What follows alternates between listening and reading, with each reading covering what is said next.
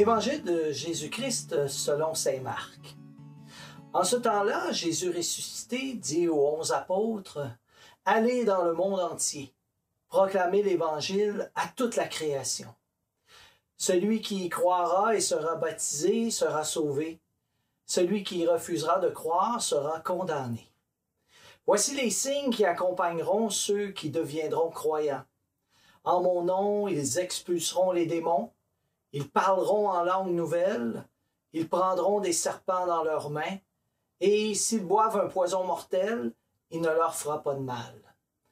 Ils imposeront les mains aux malades, et les malades s'en trouveront bien. » À l'occasion de l'ordination épiscopale de Monseigneur Goudreau, évêque de Sainte-Anne-de-la-Pocatière, le cardinal de Québec, Monseigneur Gérald Lacroix, commençait son homélie par ces quelques phrases. Proclamer l'Évangile à toute la création. Quelqu'un qui entend ces mots pour la première fois pourrait bien se demander « C'est quoi l'Évangile qu'il faut proclamer à toute la création? » Puis notre réponse serait celle-ci. L'Évangile, c'est pas un « quoi », mais un « qui ». L'Évangile, c'est quelqu'un, Jésus-Christ. La foi chrétienne, c'est pas seulement une compilation de connaissances sur Dieu, mais c'est tout d'abord la rencontre personnelle avec Dieu. C'est cette rencontre qui fait qu'on tombe en amour avec Dieu, ce Dieu qui nous aime tellement qu'il a voulu se donner un visage pour qu'on puisse mieux le connaître, pour l'aimer davantage. Puis ce visage, il y a un nom, c'est Jésus. Saint Marc nous raconte aujourd'hui qu'après sa résurrection, Jésus va confier aux apôtres la responsabilité de le faire connaître, de l'offrir en partage, de le présenter à toute la création. Puis aujourd'hui, cette responsabilité, nous est confiée à notre tour. Une chose essentielle nous est demandée pour mener à bien notre mission d'annoncer l'Évangile, c'est de faire confiance à Dieu. Et en lui faisant confiance, il y a des merveilles qui vont se réaliser. Parce que c'est lui qui va toucher les personnes, c'est lui qui va ouvrir les cœurs. Puis quand un cœur s'ouvre à Dieu, quand un cœur lui fait de la place, quand un cœur se tourne pour accueillir l'amour que Dieu veut lui offrir, Dieu en profite pour s'installer pour de bon dans ce cœur-là. Il en profite pour rénover le cœur qui vient de s'ouvrir à lui, pour soigner les blessures du cœur.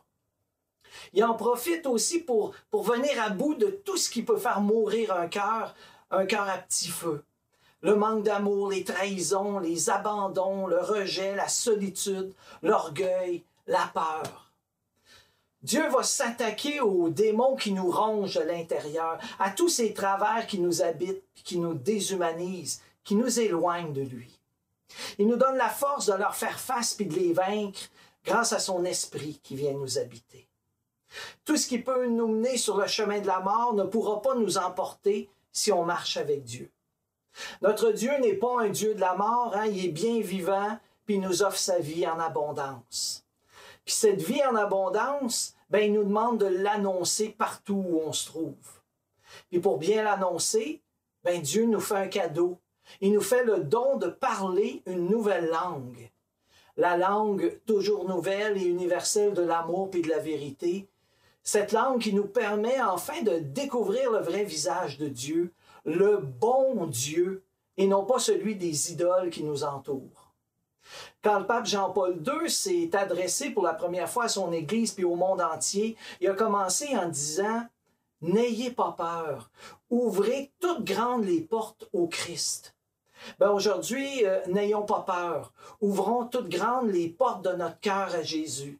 Osons ensemble faire face aux grandes tempêtes de la vie. Embarquons ensemble dans le bateau de la foi, même si on sait que la traversée ne sera pas toujours facile. Jésus, c'est le capitaine du bateau. Un capitaine n'abandonne pas son navire ni son équipage. Jésus nous a promis qu'il sera toujours avec nous, puis je crois au plus profond de moi-même, qui va tous nous mener à bon port.